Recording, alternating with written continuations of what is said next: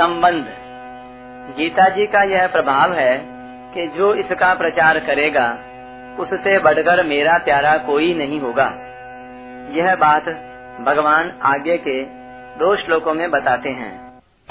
य इदं परमं गुह्यं मद्भक्तेष्वभिधास्यति भक्तिं मयि परां कृत्वा मामेवैष्यत्य संशयः।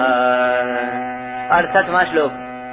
मेरे में पराभक्ति करके जो इस परम गोपनीय संवाद को यानी गीता ग्रंथ को मेरे भक्तों में कहेगा वह मुझे ही प्राप्त होगा, इसमें कोई संदेह नहीं है।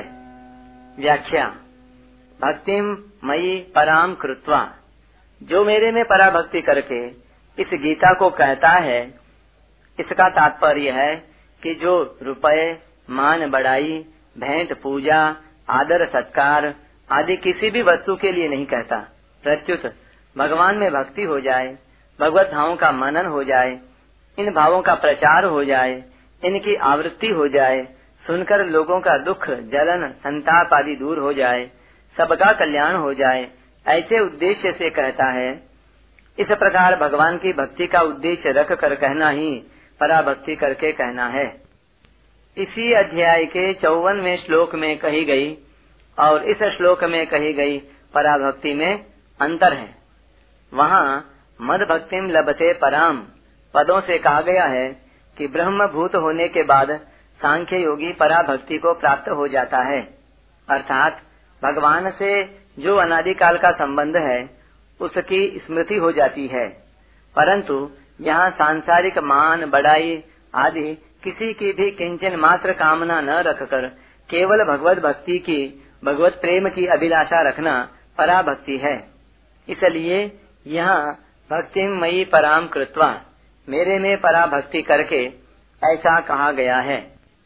यह इदम परमम गुह्यम, इन पदों से पूरी गीता का परम गुह्य संवाद लेना चाहिए जो कि गीता ग्रंथ कहलाता है। परमम गुह्यम पदों में ही गुह्य, गुह्यतर, गुह्यतम और सर्वगुह्यतम ये सब बातें आ जाती हैं। मद भक्तेष्वभिधास्यति, जिसकी भगवान और उनके वचनों में पूज्य बुद्धि है, आदर बुद्धि है, श्रद्धा, विश्वास है और सुनना चाहता है, वह भक्त हो गया। ऐसे मेरे भक्तों में जो इस संवाद को कहेगा वह मेरे को प्राप्त होगा। पीछे के श्लोक में ना भक्ताय पद में एक वचन दिया और यहाँ मद भक्तेषु पद में बहुवचन दिया। इसका तात्पर्य है कि जहाँ बहुत से श्रोता सुनते हों, वहाँ पहले बताए दोषों वाला कोई व्यक्ति बैठा हो तो वक्ता के लिए पहले कहा निषेध लागू नहीं पड़ेगा, क्योंकि वक्ता केवल उस दोषी व्यक्ति को गीता सुनाता ही नहीं। जैसे कोई कबूतरों को अनाज के दाने डालता है और कबूतर दाने चुगते हैं, यदि उनमें कोई कौवा आकर दाने चुगने लग जाए तो उसको उड़ाया थोड़े ही जा सकता है, क्योंकि दाना डालने वाले का लक्ष्य कबूतरों को दाना डालना ही रहता है, कौवों को नहीं। ऐसे ही कोई गीता का प्रवचन कर रहा है और उस प्रवचन को सुनने के लिए बीच में कोई नया व्यक्ति आ जाए अथवा कोई उठकर चल दे तो वक्ता का ध्यान उसकी तरफ नहीं रहता। वक्ता का ध्यान तो सुनने वाले लोगों की तरफ होता है और उन्हीं को वह सुनाता है। मामे वैश्यत्य संशयः, अगर गीता सुनाने वाले का केवल मेरा ही उद्देश्य होगा तो वह मेरे को प्राप्त हो जाएगा, इसमें कोई संदेह की बात नहीं है। कारण कि गीता की यह एक विचित्र कला है कि मनुष्य अपने स्वाभाविक कर्मों से भी परमात्मा का निष्काम भाव पूर्वक पूजन करता हुआ परमात्मा को प्राप्त हो जाता है।